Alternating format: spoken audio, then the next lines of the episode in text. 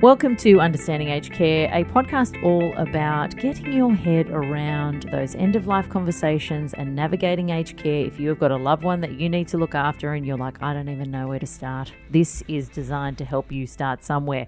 My name is Rachel Corbett and I'm joined by the Director of Aged Care Planners, Andrew Kay. Hello, Andrew. Hi, Rachel. How are you? I am good. I'm ready for home care episode. No, I hope you're not ready for home care. You're ready- yeah. I'm not quite ready for home care yet, but I do know a few things about it since I've spent a lot of time with you. But this episode is really about the next stage after you have had a few services come into the home of your loved one through CHSP. Now you realize you need some more hours and you need a bit more support around the place.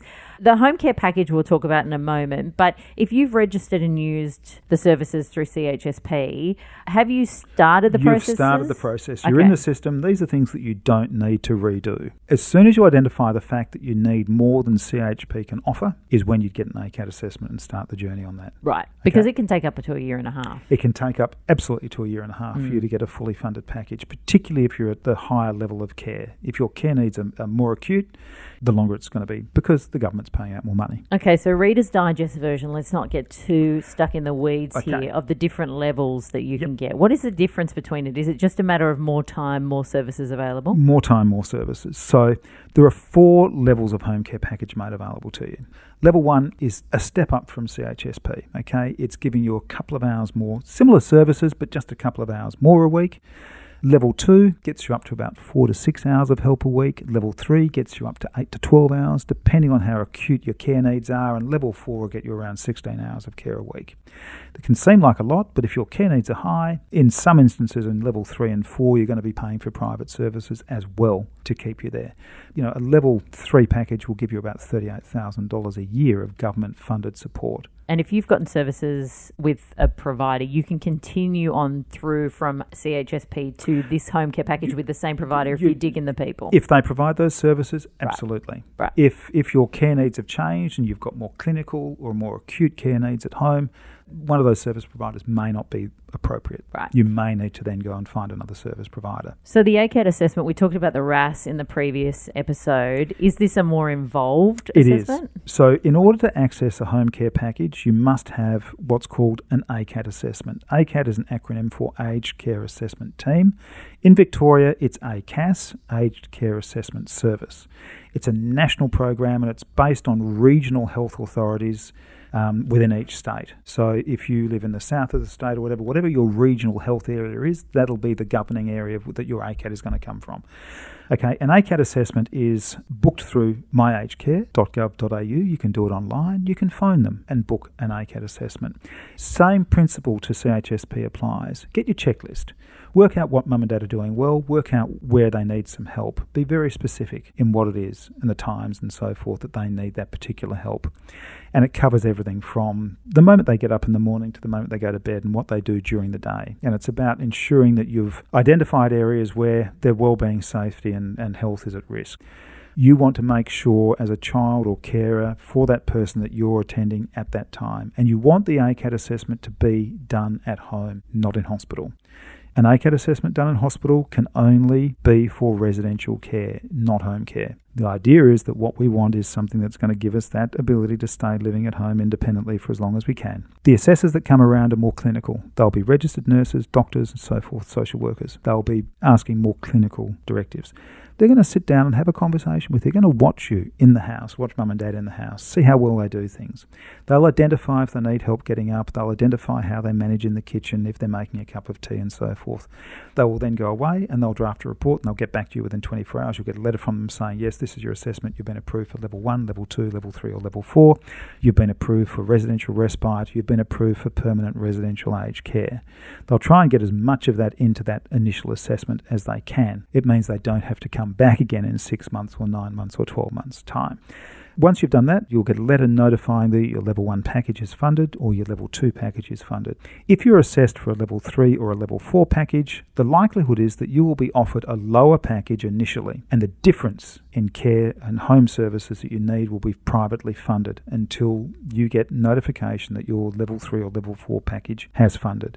When your level 3 or level 4 package is about to fund, you'll get a letter from Services Australia saying your package will fund in the next 3 months. Do you still want it? Yes, I do. Mm. The decision about home care packages is, is a difficult one for self funded retirees or part pensioners because if you are a self funded retiree, you are going to be income tested. And that may mean that you're asked to make a contribution of up to $11,000 a year towards that package, as well as your basic daily fee for it as well, which is another $3,000. So you could be paying up to $14,000 yourself for the home care package on level 3 or level 4. But that's to access between $38,000 and $54,000 worth of support. So they're asking you to make a, a, modest contribution towards it. Doesn't make sense for those people to be paying $14,000 a year on a level 1 or a level 2 package. But it's worth getting it's it? It's worth getting it to keep you in the queue, to keep you so that all you're doing is upgrading.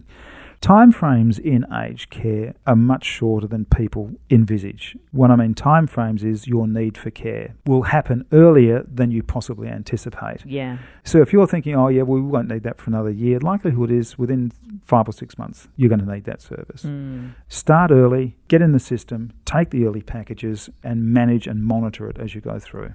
We have been completely focused on the idea of having early conversations so that you are prepared for things early rather than having difficult conversations. And I just want to sort of double down on something you mentioned about the ACAT in hospital, just to make sure that it's super clear, because I think sometimes people think, oh, we'll just wait, or we might just have to wait for something to happen in hospital. But if it gets to that point, just to reiterate, and that's where you're having your first ACAT assessment, because there's no plan in place for you to go home and there's no record of anything, essentially the hospital can't discharge you to home. They want you that it'll be moving into residential Go straight care. to residential care. Yeah. That's it. Yeah. And it's really confronting. That happens a lot. I certainly didn't know that. Nobody, you know, it's not something that you learn in school. Families are shocked when the Yeah. hospital says, no, we're not releasing you. You have to go to residential care. Then the social worker kicks into gear. They've found four homes. And all of a sudden, you've gone from lunch on Sunday to on Wednesday, you're going around touring aged care homes. Yeah, yeah, it's a lot. What about so obviously the process is, is the same uh, as the RAS. You'll go to a provider of your choice, or maybe you've got the same one from your CHSP that you're using. Correct. Who keeps track of how much of what you've got that you're using? Okay. So what happens is that you will have your ACAT assessment, you'll get your referral codes on your letter, and those referral codes will be for all the services that the ACAT has identified that you need. That service provider will then use those codes to work out the value of your package and then your chargeable rates on each of those services that go back to you. Um, the service provider will provide you with a case manager. The service provider will charge you a service charge and an administration fee out of that package. That fee can be anything from 20 to 25 to 30 to 35% of the package. So brace yourself. Mm. You're going to see some fairly large administration and service costs coming out of the package to manage it. Your case manager is your guide to services and service providers. That's your anchor person. If something's not happening, you go back to that case manager and say, listen, we're not really happy with what's happening on Wednesday mum and dad don't relate to the carer. We need someone different to come in. And if you want to go somewhere else, you can take your business anywhere. You take else. your package with you. Right. Okay. And one of the tips on home care is just before I transition to residential care, if you are on a home care package and you're moving to residential care, I have a very big spend that we try and do from that home care package to make sure that if you need any new furnishings, wheelchairs, wheelers, rollers, any hard um, appliances that you need, I'd get them out of the home care package first before you transition, because otherwise it goes off as unspent funds. And one final tip if mum and dad live in Queensland and they're coming down to Victoria to live closer to the family, they've had an ACAT up there, they're getting home care services, they're going to need to get another ACAT when they get down to Victoria. So, all of that stuff, if you call My Aged Care, like if there are, because there are plenty of people who live in different states from mum, dad, everything's everywhere. Mum and dad might have a property over in whatever. You know, that, that's things to consider too when you're talking to lawyers in the document stage and then also when you're talking to My Aged Care, right? Totally. Yeah. And we didn't capture that one on it because, yes, if mum and dad own a house in Queensland and they live in Victoria, well, guess what? And you need to do something with that house in Queensland, you're going to need documents that Queensland will recognise. That's what you're paying the That's lawyer for. That's what you're paying the lawyer for to save you discovering that Yes. too late. Yeah, they're supposed to deal with all of that. Yep. So the next step on this process is residential respite, which is what we're going to cover in the next episode. If you want any further information, or if you are listening to these episodes and you're thinking, you know what, I feel way more informed, but I just want somebody to do this stuff with me and come in and hold my hand and get stuff sorted, then make sure you head to agedcareplanners.com.au to get in touch with Andrew because he is an aged care magician. Ta da! Thanks, Rachel. See you next episode. Cheers.